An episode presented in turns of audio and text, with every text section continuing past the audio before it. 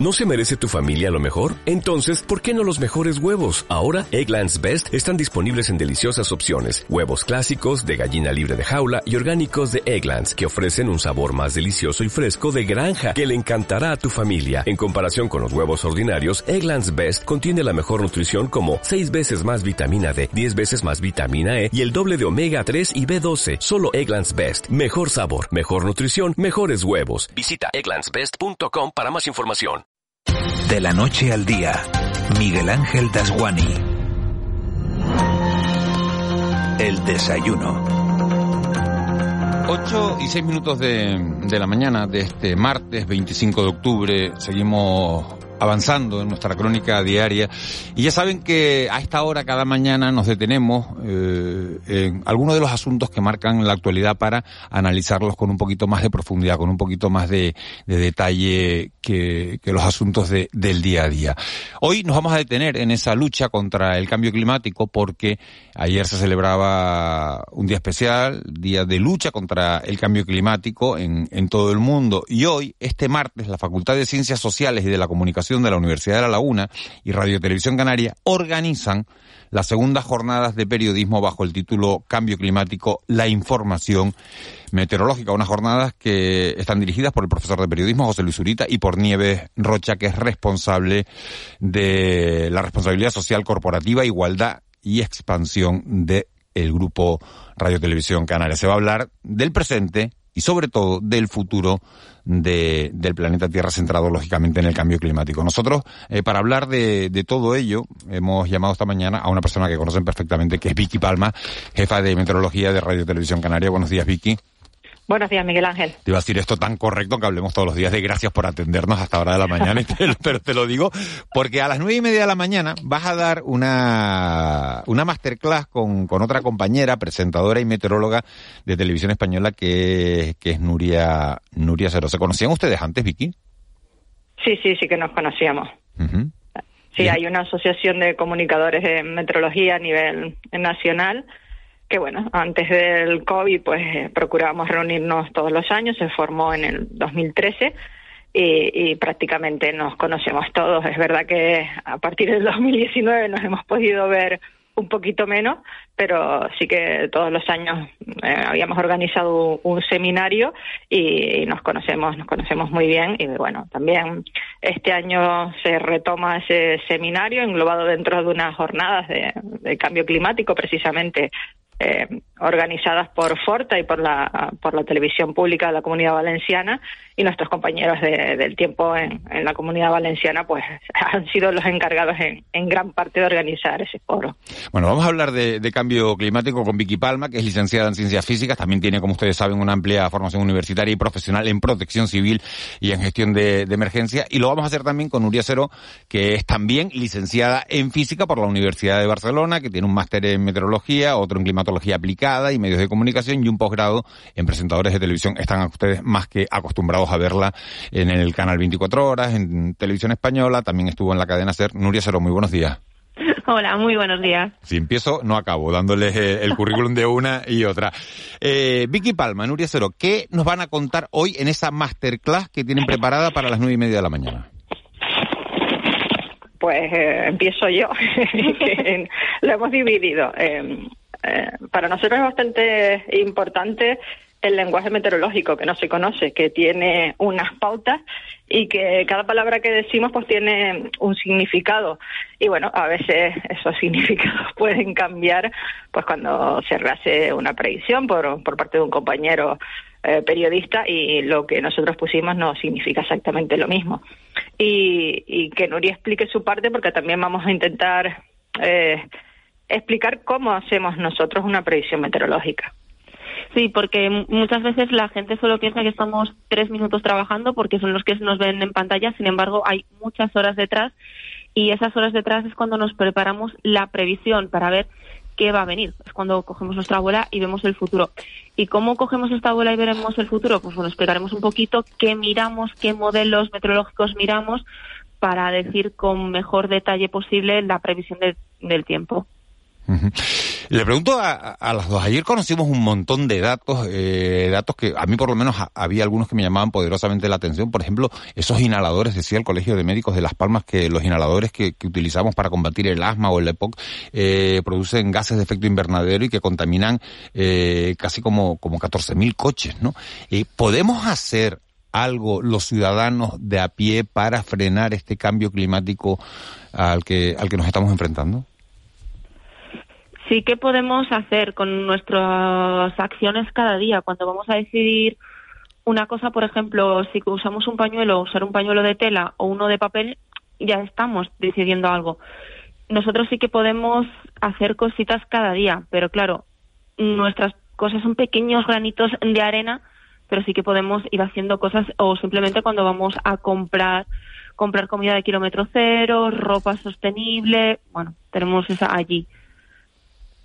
Sí, estoy de acuerdo con, con Nuria. Ahí son pequeños gestos realmente, pero sumando pequeños gestos entre todos sí que podemos conseguir conseguir algo. Es verdad que, a veces no nos damos cuenta que esos mismos inhaladores pues eh, pues tienen su problemática, una problemática que, que bueno que se no, no se ha podido por ejemplo con, con ellos eh, conseguir cambiar porque sí que sí que otro tipo de de spray que se utilizaban antes, eh, pues se han conseguido cambiar el tipo de formato, el tipo de gases eh, que lleva precisamente para no, para no contribuir. Yo creo que lo fundamental para ciudadanos normal es lo que ha dicho, lo que ha dicho Nuria, los temas de, de kilómetro cero, de, comprar cosas de kilómetro cero, sobre todo temas de, de alimentación, que, que, a veces pensamos que tenemos que tener un alimento a lo largo de todo el año, cuando realmente su ciclo natural donde vivimos no es el que suponemos. Hay una serie de productos que tienen unas temporadas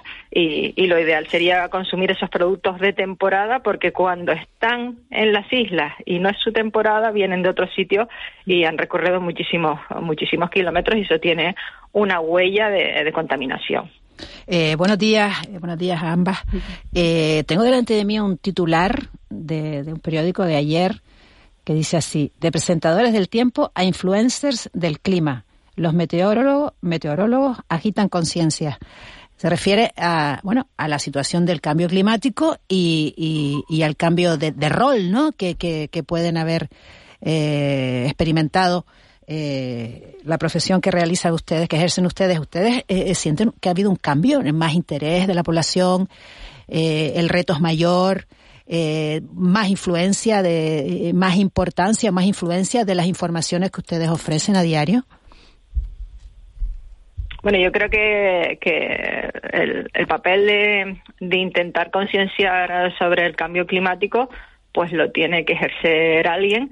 Y, bueno, eh, climatología y meteorología son dos ciencias afines, no son lo mismo, pero van de la mano y creo que, que, bueno es una buena opción. Tenemos compañeros muy buenos especialistas en cambio climático. Yo por ejemplo eh, sí que reconozco que eh, en cambio climático pues conozco muy poquito mm, lo básico pero tenemos compañeros que se han preparado en esa materia y que al final pues tendremos que ir eh, metiendo poquito a poco en los espacios del tiempo habituales pues alguna serie de cosas de cambio climático. Este año 2022 eh, ha sido muy llamativo. La Organización Meteorológica Mundial hace unos años hizo unas predicciones del tiempo para el año 2050 eh, pues bueno, hasta dónde podría llegar la temperatura, por ejemplo, y fue muy llamativo la temperatura máxima que se estableció para Londres. Estábamos hablando de que se pensaba que esa temperatura se podría alcanzar en el 2050 y esa temperatura máxima se ha alcanzado este año, en el 2022. Se ha batido récord de temperatura llegando a los 40 grados en un punto donde se pensaba que, que eso podría ocurrir por el cambio climático y dentro de bastantes más años. Pero lo que ustedes, o sea, la información que ustedes dan es una refleja la existencia de ese fenómeno. Yo creo que estamos inmersos ya en el cambio climático, que tenemos un montón de, señales que así no lo están reflejando. Eh, yo te puedo hablar de conferencias a las que yo había ido hace 15 años, cuando se empezaba un poco más a hablar de cambio climático, sobre las consecuencias que podría tener en el archipiélago, y esas consecuencias a día de hoy, eh, aunque son muy pequeñitas y pasan desapercibidas, eh, esas consecuencias ya las tenemos. Eh, tenemos muchas más noches de temperaturas tropicales, es decir, con temperaturas mínimas por encima de los 20 grados, los días de nevada pues cada vez son menos. Tenemos más eh, anticiclón, situación anticiclónica, pero con una entrada de viento no con aire húmedo atlántico, que es lo que suele ser más bien el alisio, sino con ese mismo alisio con recorrido continental africano y que lo que nos hace es pues el, tiempo que hemos tenido en los últimos años, eh, ambientes muchos más secos, eh, bueno, las entradas de calima pueden estar relacionadas o no, habría que hacer estudios de, para poder saber exactamente si sí o no, pero sí que estamos en los últimos años con déficit de lluvia, aunque haya pasado Hermini y lo haya arreglado pues en, dos días, eh, que, estamos viendo las consecuencias poquito a poco, son muy pequeñitas, ha subido el nivel del mar unos cuantos centímetros en los últimos 20 años, pero claro, a lo mejor nos parece, bueno, 10 centímetros no es tanto. 10 centímetros en 10, 15 años que se ha producido ese aumento del nivel medio del mar en el entorno del archipiélago, sí que es mucho. Y eso a largo plazo, pues eh, son de las consecuencias que, ayer, por ejemplo, en Radio Televisión Canaria intentamos en un vídeo eh, resumir qué puede pasar en el archipiélago a lo largo de los próximos años. Pues muchas playas de las islas sobre todo islas como Lanzarote y Fuerteventura, que son bastante más bajas, podrían desaparecer. Claro, pero Vicky, ese vídeo no nos dejaba nada tranquilos porque se hablaba de que 50 playas podrían perderse y que 140 puntos estratégicos, y estamos hablando de infraestructuras como potabilizadoras, aeropuertos corren grave riesgo de, inundaciones en los próximos años. Es que tenemos esas infraestructuras, ah, bueno, porque toca prácticamente al lado, al lado del mar. Piensa que el único aeropuerto que no está al lado del mar es el aeropuerto Tenerife Norte. El resto los tenemos pues prácticamente al lado del mar. Muchas de las infraestructuras, sobre todo potabilizadoras o desaladoras, tienen que estar eh, cerca del mar. Y claro, toda esa serie de infraestructuras que creamos también tenemos que hacer un estudio antes de implantarla para saber qué puede pasar a, largo plazo. Hay un proyecto europeo también, por ejemplo, eh, que se está probando en Garachico para las inundaciones costeras. Garachico sabemos sus problemas que tiene por inundaciones costeras, pero si nos damos un paseo y vemos eh, las edificaciones antiguas, las que llevan más de 100 años en Garachico, por ejemplo, no estaban abiertas al mar. Eh, tenían una puerta, una puerta a nivel no de carretera, sino 10 o 12 escalones sobre el nivel de la carretera y hasta ese lado del mar no hay ventanas para ver el mar, hay unas ventanas muy altas en la parte más alta del edificio. ¿El porqué de esa situación? Pues que probablemente nuestros antepasados sí sabían que el mar batía ahí con fuerza y hacían las construcciones protegidas precisamente de ese mar. Eh, Nuria, buenos días. Mm, Muy buenos días. Eh, eh, creo que sí se quedaba algún negacionista en, este país durante el verano. Bueno, el verano seguramente quedan, ¿no? Pero el verano fue muy elocuente al respecto, con bueno las olas de calor que se produjeron tanto en la península como, como en Canarias y el mensaje fue como muy muy explícito, ¿no? Pero en relación con lo que decía Miguel Ángel sobre el la excelente cobertura que hizo ayer informativos de Televisión Canaria sobre, sobre los posibles efectos del cambio climático, no corremos el riesgo de pasar del negacionismo, es decir, bueno, esto tampoco va a llegar tan pronto al derrotismo, al decir, bueno, es que ya no podemos hacer nada.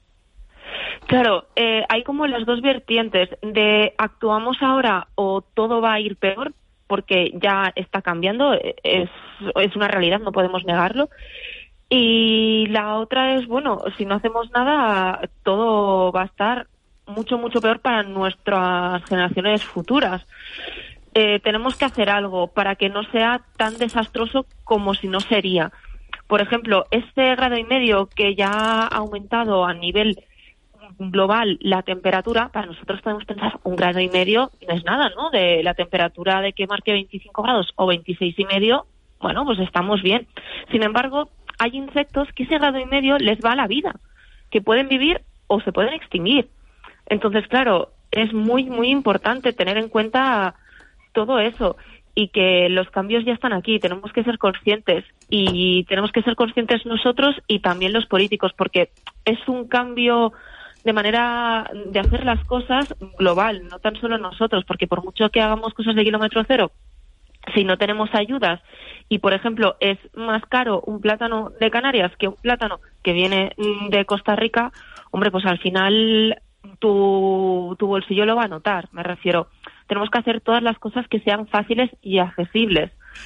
Y tenemos que asumir que ya es una realidad. Y por cierto, el titular de meteorólogos e influencers climatólogos eh, me ha gustado mucho porque ojalá fuéramos únicos influencers y la gente sea consciente que ya está sucediendo de verdad y que todos los consejos que vamos dando para poder pararlo un poquitín, porque ya lo tenemos aquí, eh, podamos hacerlos y cada vez quede más en la mente de la gente y que, bueno, que cuando nos presentemos en el supermercado seamos conscientes que nosotros estamos ayudando un poquito.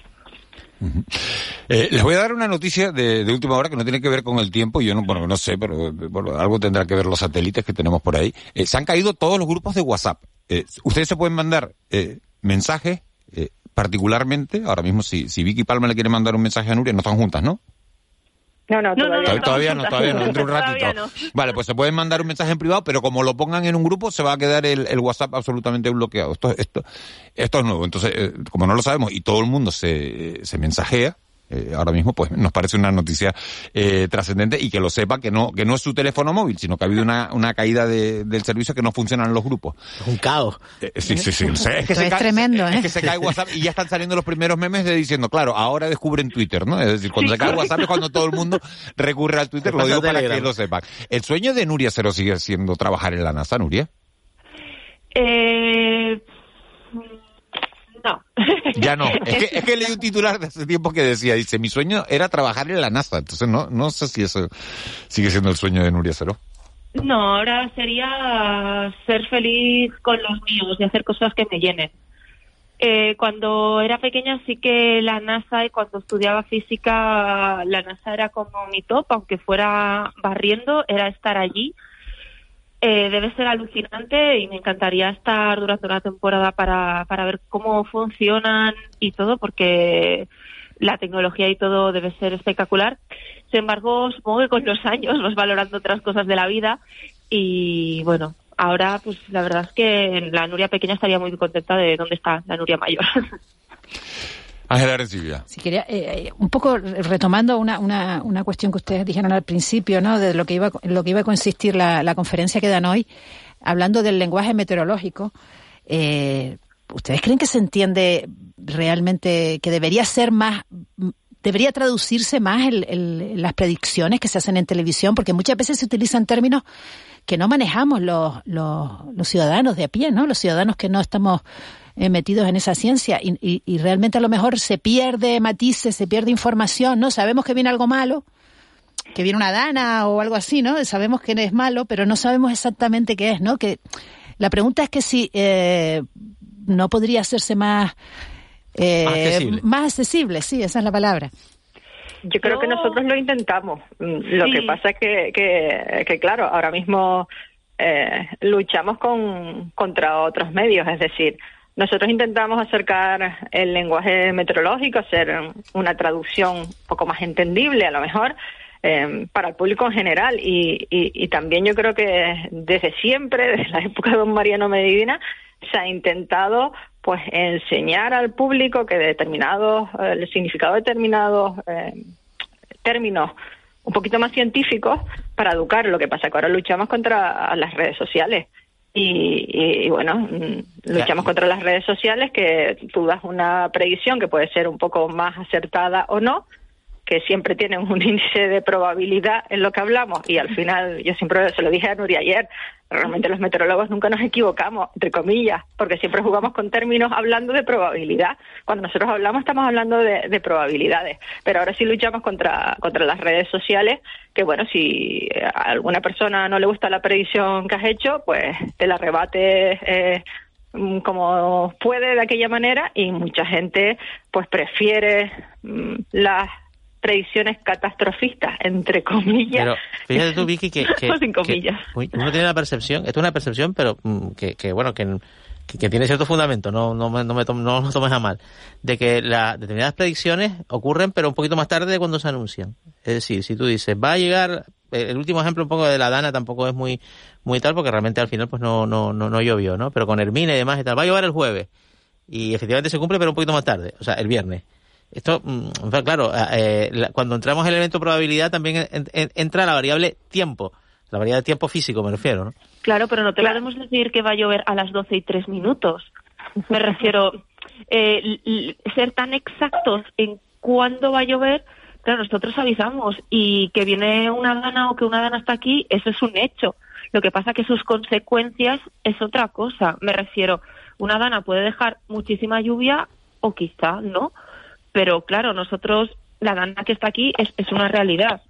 Entonces, claro, eh, son cosas distintas. Y yo creo que el lenguaje se tiene que cambiar, pero no todo. Me refiero, eh, las palabras técnicas son las que son. Por ejemplo, cuando vemos una información sobre la bolsa, eh, nosotros vemos el IBEX 35, cómo sube, cómo baja. Eh, son cosas. No ha cambiado, Nuria, la terminología, ¿eh? Las isobaras ya no. Pero... Ya, no... ya, pero la lluvia acumulada es la lluvia acumulada. Yo no te puedo decir. Eh, pero eso se entiende. Claro, pero bueno, se entiende. Ayer comiendo dijeron que no, la lluvia acumulada y la intensidad, que no sabían la diferencia.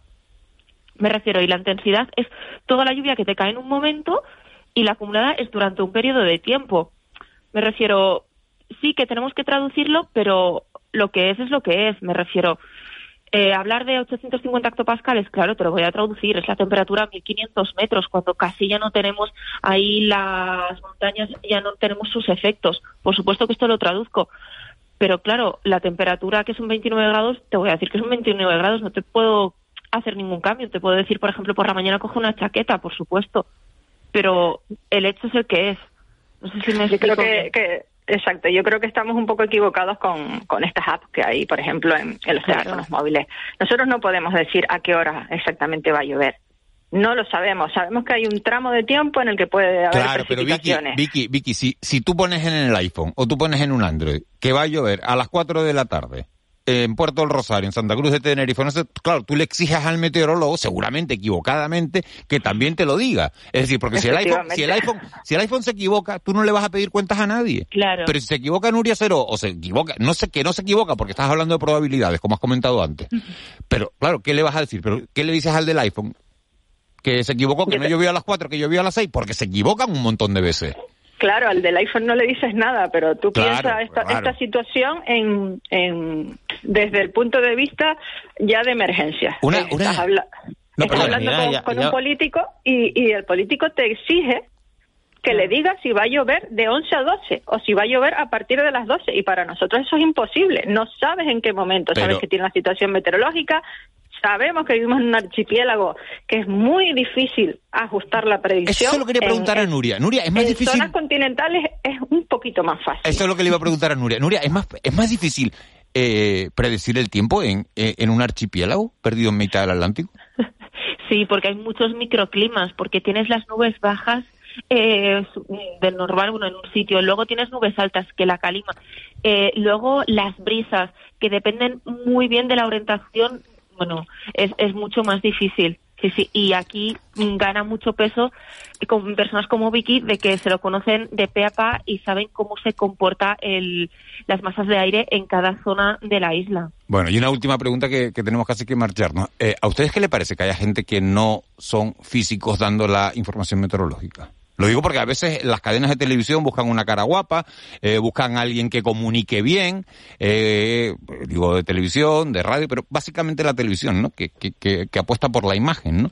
Eh, ¿A ustedes qué les parece que, que, dé la previsión del tiempo a alguien que no es físico? Para mí lo más importante es que el mensaje llegue y que comunique. Porque hay personas que han estudiado física, meteorología y no saben comunicar. Pueden ser muy buenos, muy buenos especialistas, pero el mensaje no llega. Entonces, mi punto de vista es que lo mejor es que comunique y que el mensaje llegue, que la persona cuando está en su casa vea el, espacio del tiempo, sepa qué ropa ponerse, sepa si tender o sepa si es una situación de peligro y no tiene que salir de casa. Vicky Palma. Yo estoy con Nuria. Normalmente eh, el periodista o la persona que hayas puesto a presentar eh, la mayor parte de las veces, por el tipo de cadena que sea, pues eh, normalmente hay un profesional detrás de él que es el que le da, que da el apoyo científico. Eh, la mayor parte de las cadenas en, en España pues tienen profesionales, no todos, en, delante en, antena, eh, que preparan pues esa información que se, que se va a dar. Es verdad que hay otras que no, eh, pero bueno, yo creo que siempre tiene que haber, a ser posible, eh, un científico o una persona preparada. No necesitas eh, ser físico, ser geógrafo, y hay muchos máster que te preparan pues para poder dar este tipo de información y mientras la información llegue y se dé bien, yo creo que no hay ningún problema quien, quien la dé. Yo quiero dar las gracias a, las dos, a Vicky Palma, a Nuria Ceró, por, por haber estado esta mañana con nosotros, por habernos contado cómo funciona eh, su oficio, su profesión, cómo trasladan la información meteorológica, en qué, en qué, en qué se basan para, para contar lo que cuentan y, y bueno, y desearles toda la suerte del mundo en esta masterclass que van a dar hoy a las nueve y media de la mañana en la, en la Universidad de La Laguna. Es de entrada libre, ¿verdad? Puede ir quien quiera.